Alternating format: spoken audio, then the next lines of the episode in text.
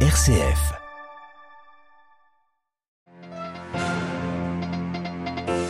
C'est un nouvel abcès de la guerre en Ukraine, mais il se joue bien plus au nord. La Russie euh, promet des représailles visant la population lituanienne. Vilnius qui a décidé de limiter le transit de certains produits vers l'enclave russe de Kaliningrad, respectant ainsi des sanctions prises par l'Union européenne.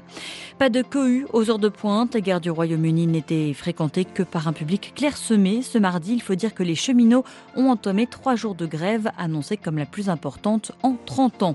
Enfin, dans notre dossier, nous revenons sur les résultats des législatives de dimanche en France. Le parti présidentiel perd sa majorité absolue. Comment dès lors gouverner? C'est ce que nous verrons en fin de journal. Radio Vatican, le journal, Marie Duhamel.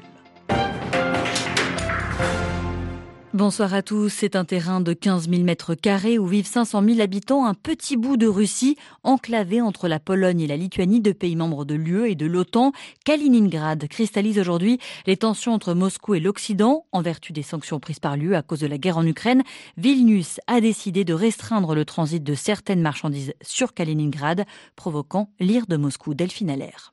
L'approvisionnement de Kaliningrad par Moscou se fait par voie de terre via un couloir de 35 km à cheval sur la frontière avec la Pologne et la Lituanie. Ce couloir n'est pas fermé, il n'y a pas de blocus, affirme le chef de la diplomatie européenne. Des passagers et des biens y transitent encore. Joseph Borrell a apporté son soutien à la Lituanie, première république soviétique à déclarer son indépendance en 1990.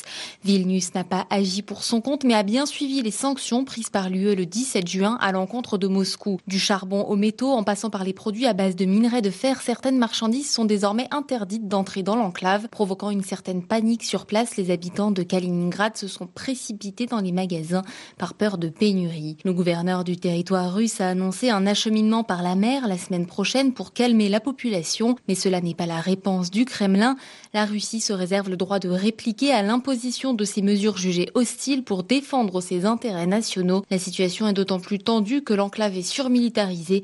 C'est là que mouille la flotte russe de la Baltique, Moscou affirme y avoir déployé des missiles anti-navires capables de transporter des ogives nucléaires.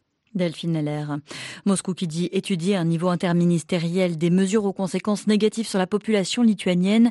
Sous sanctions européennes, la Russie a déjà suspendu ses livraisons de gaz aux Européens, refusant de payer en roubles. Gazprom a également réduit ses exportations, arguant de problèmes techniques, des réductions que l'Allemagne décrit ce soir comme une attaque, selon le mot de Berlin. 118e jour de guerre en Ukraine, des bombardements russes massifs près de Severodonetsk dans l'espoir de contrôler le Donbass. Le Kremlin qui intensifie dans le même temps la russification des régions occupées. Les habitants de Kherson peuvent désormais voir les chaînes de télévision russes gratuitement. Ce mardi, Vladimir Poutine se dit fier de l'action de l'armée russe en Ukraine. Face à de jeunes diplômés des académies militaires, il promet de renforcer encore la force de frappe de l'armée russe avec la mise en service cette année de nouveaux missiles intercontinentaux. Et puis côté l'espoir d'un rapprochement avec l'Union européenne se précise à deux jours du sommet européen déterminant. La France annonce un consensus total ce soir au sein des 27 pour accorder à l'Ukraine le statut de candidat à l'UE. C'est une annonce à rebours de la politique américaine des années Trump, constatant les dégâts des mines antipersonnelles en Ukraine. L'administration Biden promet de ne plus développer, produire ou exporter ces armes dévastatrices pour les populations civiles. Les États-Unis ne les utiliseront plus en dehors de la péninsule coréenne affirme la Maison Blanche. Il faut arrêter la course aux armements. La sécurité des uns n'est pas déconnectée de la sécurité des autres. Selon le pape, l'humanité se trouve à un moment charnière. Dans un message adressé aux pays ayant ratifié le traité sur l'interdiction des armes nucléaires, François parle du courage des pays qui respectent les accords sur le désarmement. Plus de détails sur notre site internet. Grève dans le métro de Londres et surtout dans toutes les gares du Royaume-Uni. Début de trois jours de grève aujourd'hui. La grogne monte contre l'augmentation du coût de la vie alors que l'inflation grimpe. À Londres, la correspondance de Jean Jaffré.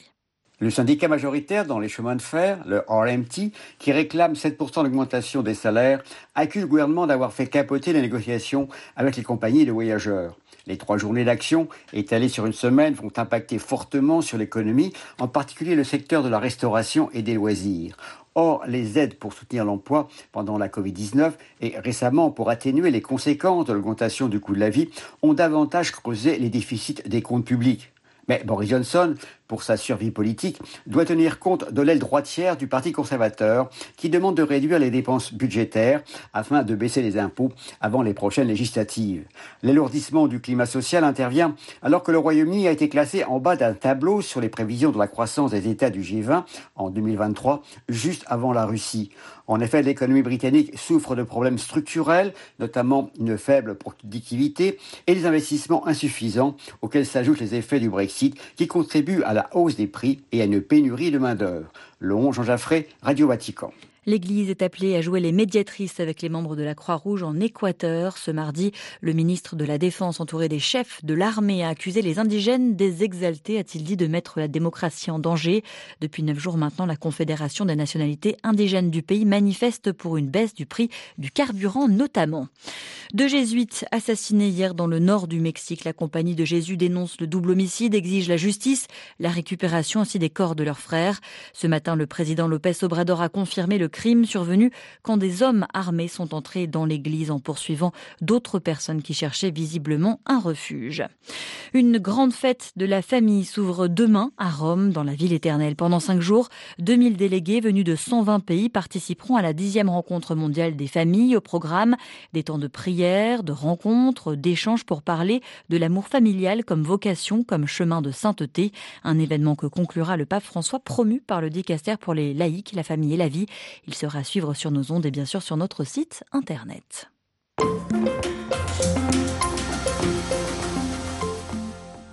En France, début des consultations du président de la République pour trouver une solution à l'absence de majorité absolue. Résultat des législatives de dimanche, Emmanuel Macron reçoit les chefs de parti présents à l'Assemblée nationale. Il a auparavant refusé ce matin la démission de la première ministre Elisabeth Borne, comme le veut la tradition au lendemain des législatives. Ce paysage politique inédit, marqué par une grande fragmentation, a des conséquences non seulement pour le chef de l'État, mais aussi pour tous les acteurs politiques du pays. Alexis Massard est politologue, spécialiste de la vie politique française directeur à l'Université catholique de Lille. Il esquisse les contours de la période politique inédite qui s'annonce. Ça va être compliqué. Quand on regarde la configuration, on peut se dire que s'il n'y a pas de majorité présidentielle, il n'y a pas de majorité contre, a priori, puisqu'on imagine quand même assez mal les députés de l'ultra-gauche autour de la NUP, lancée par Jean-Luc Mélenchon, et le Rassemblement national de Marine Le Pen, voter comme un seul homme contre les projets de loi. Il y a une forme d'incompatibilité et peut-être de neutralisation réciproque qui pourrait se faire. Ceci étant, pour faire passer des textes, il faut une majorité. Alors, euh, où aller la chercher? Il y a deux options et pourquoi pas combiner les deux. Il y a quand même quelques élus divers gauche qui ont été élus en dehors de la NUP. Il pourrait potentiellement y avoir, pardon, quelques discussions avec euh, partie du groupe PS, pourquoi pas, euh, pas trop éloigné finalement du, social-libéralisme macronien. Et euh, la grande question qui se pose depuis hier aussi, c'est euh, quid de la relation aux républicains est-ce que LR va potentiellement rentrer en discussion avec la majorité présidentielle pour faciliter la prise de position et le vote de certains textes bah, c'est une question qui est en suspens et c'est une question en fait qui est une ligne de rupture euh, aujourd'hui au sein des LR eux-mêmes. Va-t-il y avoir, selon vous, un, un blocage, une dissolution, ou bien est-ce que c'est une chance pour les partis, une chance pour le parlementarisme finalement euh, en France? La dissolution est également possible, sauf qu'elle est politiquement très risquée. Elle ne pourrait être envisagée que d'ici quelques mois s'il y avait vraiment une forte logique de blocage par l'ensemble des groupes parlementaires qui ne sont pas dans la majorité présidentielle. Et dans ce cas, Emmanuel Macron aurait beau jeu d'expliquer aux Français qu'en en fait, il est contraint à la dissolution par des comportements politiques d'obstruction systématique. Maintenant, c'est peut-être une chance pour le système politique français qui n'est pas habitué, euh, finalement, contrairement à, la plupart de nos voisins euh, européens, à des logiques de coalition, d'accord de gouvernement, et c'est peut-être aussi une piste de rénovation de la vie politique française.